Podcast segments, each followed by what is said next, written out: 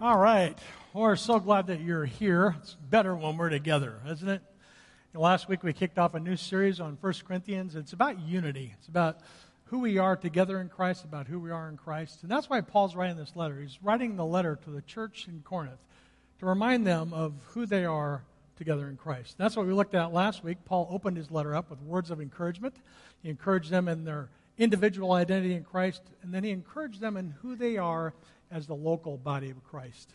As we move through the rest of this series, we're going to see Paul starts to move in and address some areas that are causing a division within the church. And today we're going to move into that first division that Paul uh, sees, and that's one of the ones uh, where uh, they have become wise in their own eyes. And Paul addresses the idea of where does real wisdom come from? What is wisdom? And he addresses the issue of pride, self centeredness. And so he, he starts to correct uh, the church in Corinth because they have kind of gotten off track. You see, they were new believers. Paul had left them. He hadn't been with them for very long.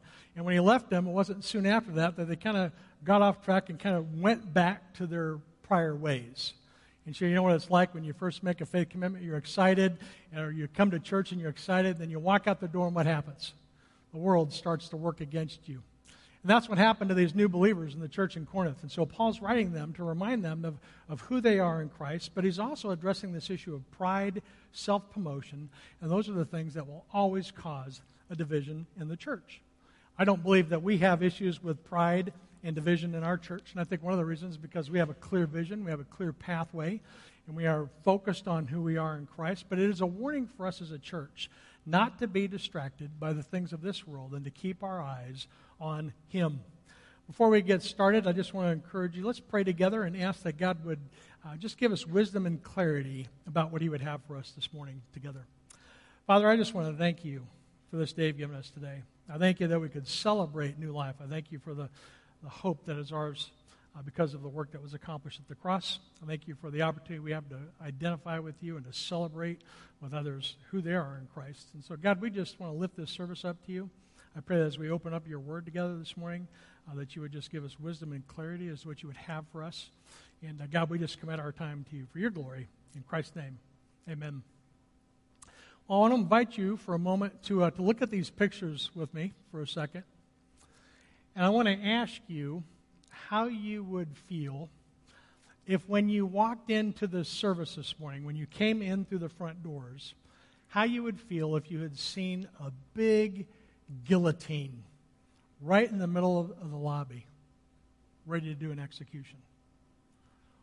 Or what would you think if, when you came into the sanctuary, instead of having the baptismal trough over here, we had a, an elaborate gallows set up, ready for an execution? Or maybe on this side, instead of having the electric piano, we had old Sparky.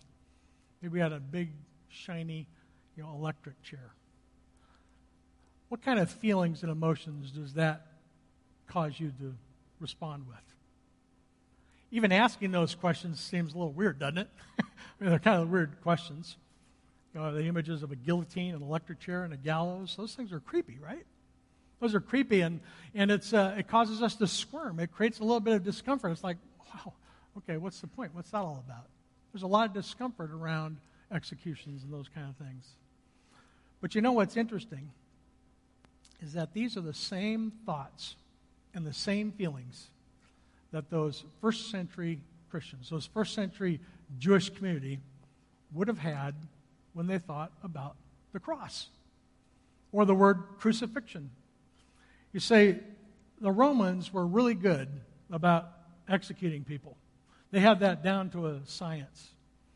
And the worst of them, the worst way to execute somebody in that time, by far, and not just because of the pain that it caused, but in terms of its cultural shock value, in terms of the shame that it brought on the person that was being punished, was crucifixion. Crucifixion was reserved for traitors, for the worst criminals, for those that had committed the most heinous crimes and atrocities. It was by far the absolute worst way to be put to death. That's what the cross and the crucifixion meant to the early Jewish community. But what does the cross mean for us today? when you look at the cross, how do you feel about that? You see, not only is the cross today accepted, but it's embraced, it's celebrated. There's a big difference between what was happening 2,000 years ago and what's happening today. And what's the difference?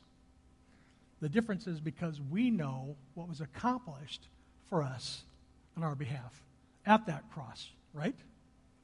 You know, the cross now is something that we embrace. It's a symbol of what? What's it a symbol of? It's a symbol of God's forgiveness. It's a symbol of God's grace. It's a symbol of new life and, and hope. But for the first century Jewish community, it was the ultimate source of shame, much worse than an electric chair, a gallows, or a guillotine. Paul writes this in 1 Corinthians 1:18. He says this: "The word of the cross is folly to those who are perishing, but to us who are being saved it is what? Is the power of God." There's something mysterious that happened at that cross, isn't there? See, first century Jews, they were waiting for a king, they were waiting for a savior, they were waiting for a liberator, they were waiting for somebody that was going to redeem the Jewish people and establish them in power.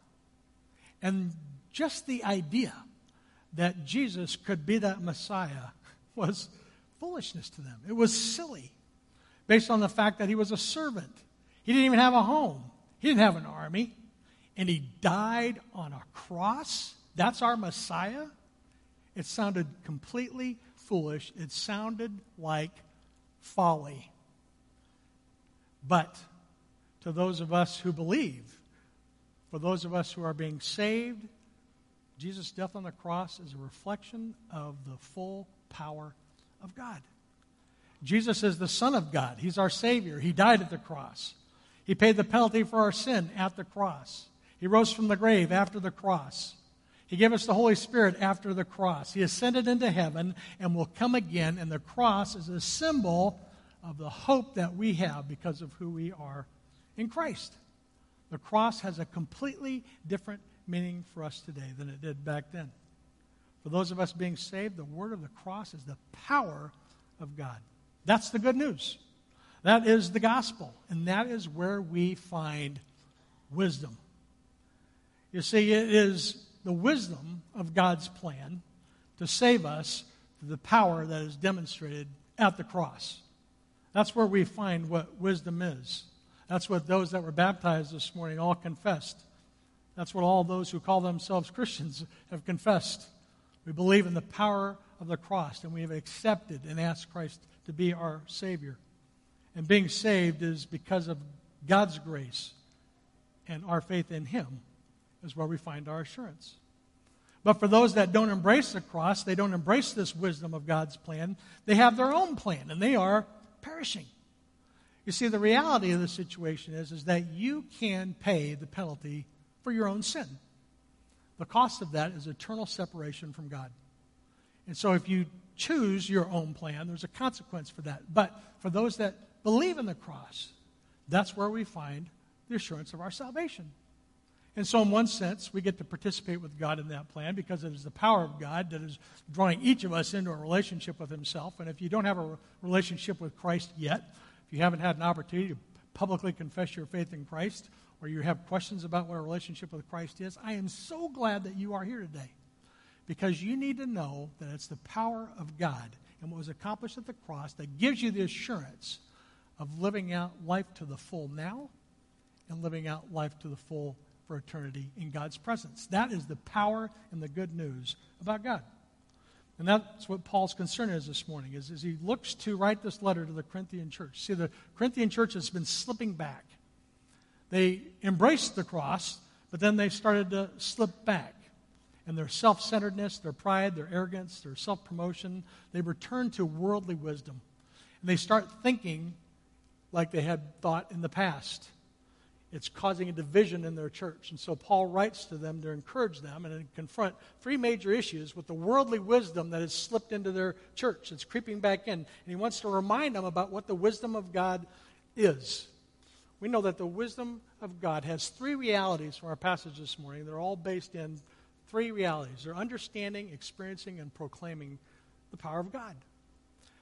God's wisdom of the cross must be understood. We have to understand what that wisdom is. We have to understand what it is we're doing and why we're here. And then we have to experience that as well. And then we need to proclaim that to other people. Paul compares worldly wisdom to the wisdom of the cross in verses 18 through 25. And that's the first thing we want to look at. That first reality is that we must understand what the wisdom of the cross is. And you see that in verses 18 through 25. And if you brought your Bible, you can read along with me, or if you uh, have our YouVersion Bible app, um, you can search events. There's a link there for that as well. But let's read 1 Corinthians chapter 1, verses 18 through 25 together. The word of the cross is folly to those that are perishing, but to us who are being saved, it is the power of God. For it is written, I will destroy the wisdom of the wise, and the discernment of the discerning I will thwart. Where is the one who is wise? Where is the scribe? Where is the debater of this age? Has God not made foolish the wisdom of the world? For since in the wisdom of God the world did not know God through wisdom, it pleased God that through the folly of what we preach to save those who believe. The Jews demanded signs and the Greeks seek wisdom, but we preach Christ crucified, a stumbling block to the Jews and folly to the Gentiles, but to those who are called, both Jews and Greeks, Christ is the power of God and the wisdom of God. For the foolishness of God is wiser than men, and the weakness of God is stronger than that of men. And so Paul is writing in this first section to point out that worldly wisdom and the wisdom of unbelievers opposes the wisdom of God that's revealed to us in the gospel. And so we can live life out our way, and we can live out doing what we think's right, or we can look to the wisdom of God and live out our life and understand what He says is right. And the first century Christians didn't had kind of forgotten that in the church in Corinth. And so Paul's writing to correct them on that.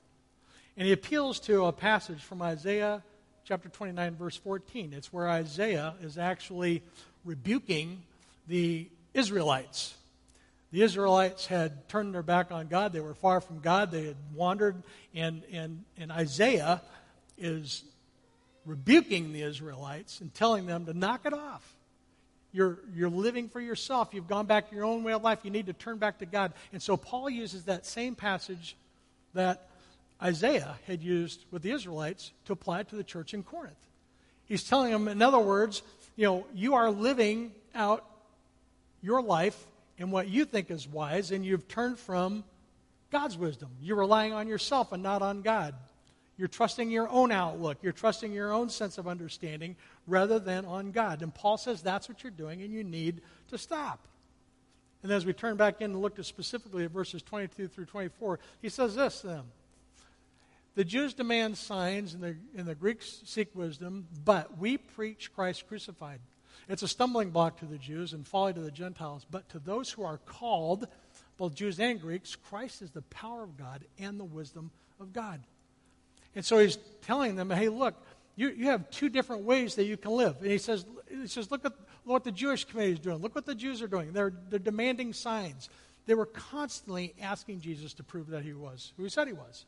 They were constantly challenging him. They were constantly trying to test him. They were constantly seeking after signs. And so Jesus kept answering them, and he was even giving them miracles, and they kept denying the miracles.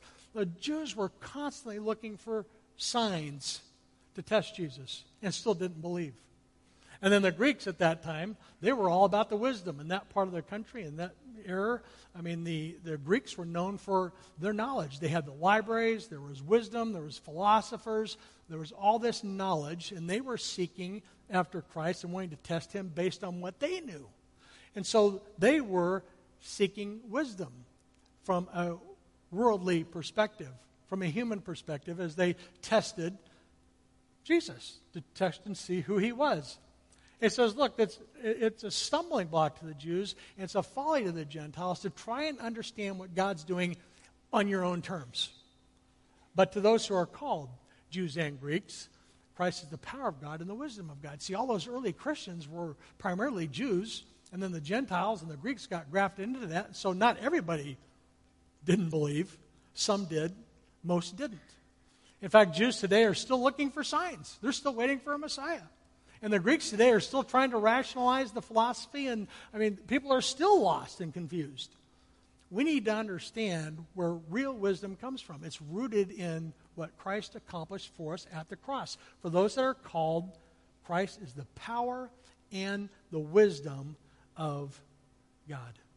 That's what Paul says we preach. Christ crucified, a stumbling block to some, salvation for others. And we need to understand that. It's important to us at Springbrook. You know, you can walk into some churches today and you're not going to hear that message. In fact, when I was growing up, I went to a church where the pastor had a newspaper and he would talk about what was going on in the news and would talk, you know, you come to some churches and there might not be a Bible there.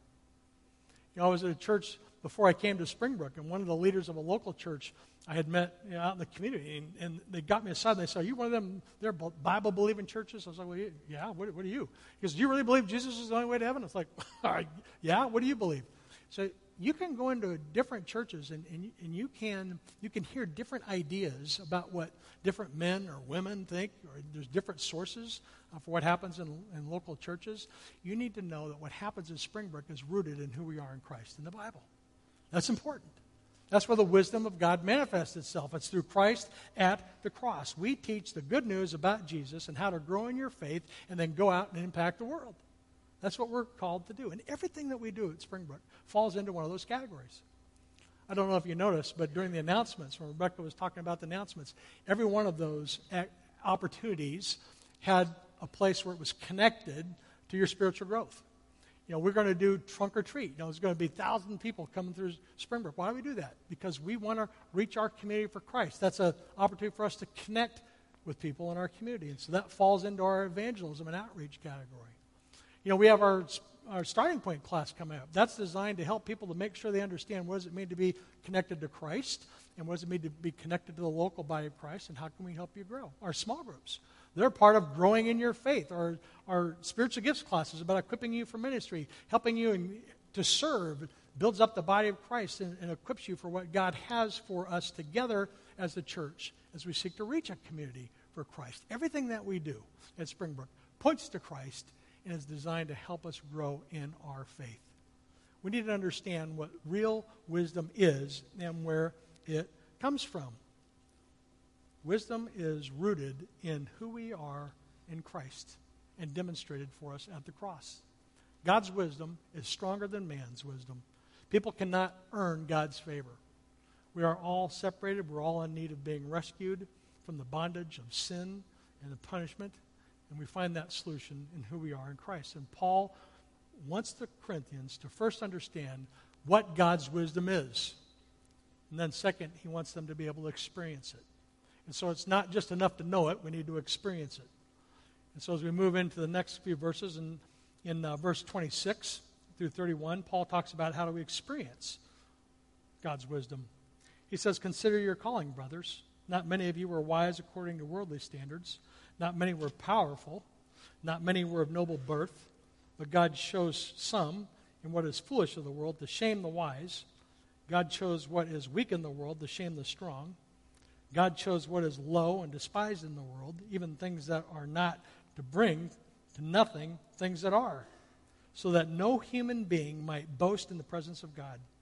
And because of him, you are in Christ Jesus, who became to us the wisdom of God righteousness, sanctification, and redemption, so that it is written, Let the one who boasts boast in the Lord.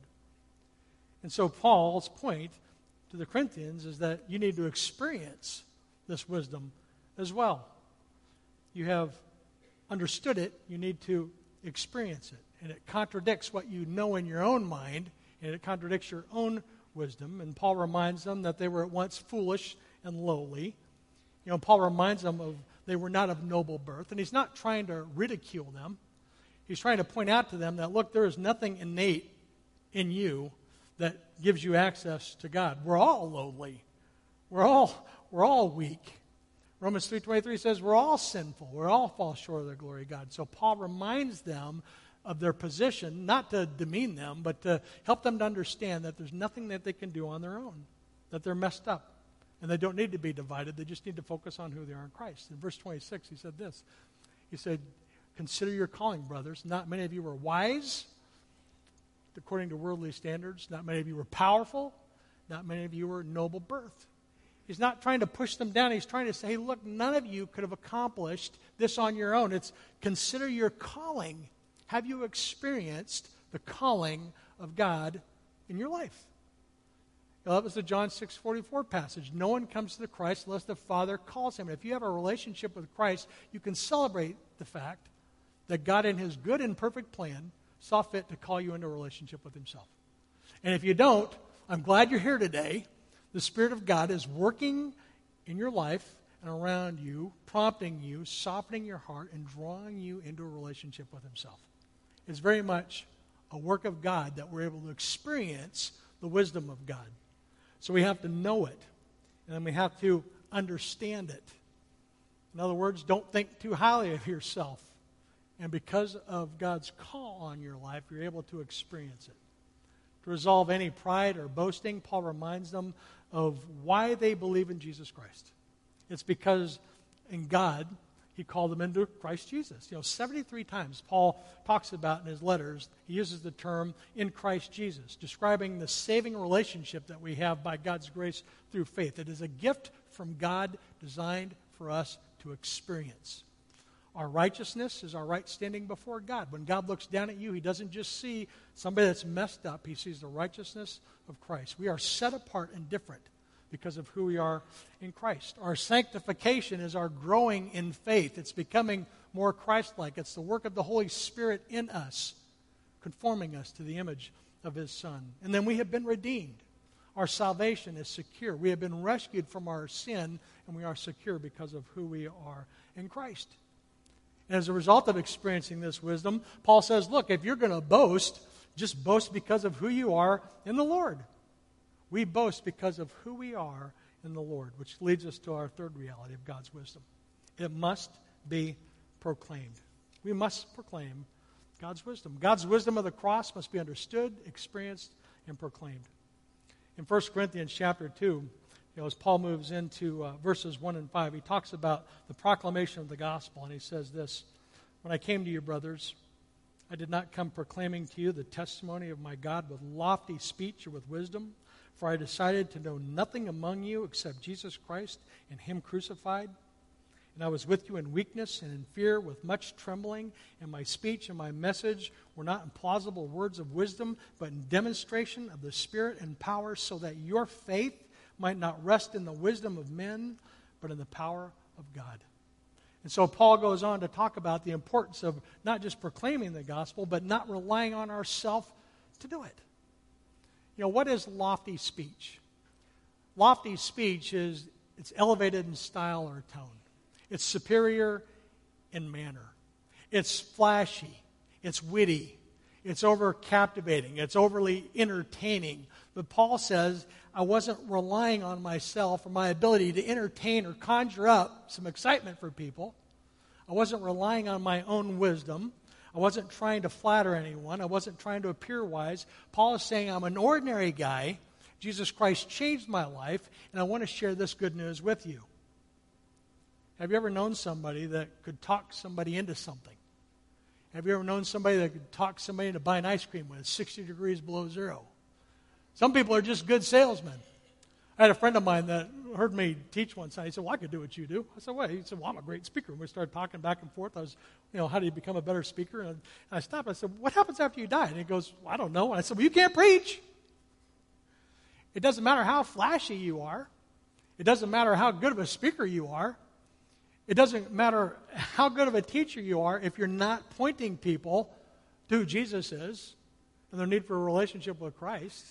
That's where the wisdom is found. That's what the good news is all about. And we want to help people to be able to experience their assurance of that and grow in their faith. And that's what Paul's saying. Look what he writes at the beginning of verse 3. I was with you in weakness and in fear and with much trembling. My speech and my message were not plausible words of wisdom. Paul, when he spoke, had no sense of self confidence. It wasn't about what he could do, it wasn't about how good of a speaker he was. He wasn't trying to entertain anybody. He was just speaking the truth that Jesus Christ changed his life. He came in demonstration of spirit and in power so that faith might not rest in the wisdom of men. He did not want to talk anybody into anything. He did not want to come in the wisdom of men, but in the power of God, that they might see Christ in him. You know, I would have loved to have heard one of Paul's messages. What does it mean to be teaching and weakness and fear and trembling? You know, it's so funny because, you know, before you come out to the stage and you got this, have you ever had to speak in front of anybody? You get this little knot. That doesn't go away. It's not as if I can walk out and say, oh, I'm going to nail this one. We're ready to go. You know, there's this knot that says, man, there's a bunch of people out there. You know, I'm hoping we get this right. I, I feel the authority. I mean, I'm accountable for what comes out of my mouth as it relates to this book, right? You know, the Bible says that, you know, those that are, are preachers and teachers are held to a higher sense of accountability. Does that not scare you? I mean, part of the dynamic is, yeah, I mean, you've got people out there, you get feedback all the time, but at the end of the day, I'm going to stand before God and He's going to go, hey, what about this? You know, you said that, what about this? I mean, that fear and trembling, I, I understand because in our flesh, we think we can tackle things on our own, but we can't. We have to be dependent on the work of God. And you might not be called to be a preacher or a teacher. We all have different gifts, but as a believer, if you have a relationship with Christ, you have been called to be a witness. Has anybody ever tried to share their faith? It's scary, isn't it? It creates fear and trembling, doesn't it? We're worried about, well, what am I going to say? What if they say this? Am I going to be able to answer their questions? It, you don't have to. It's not about you.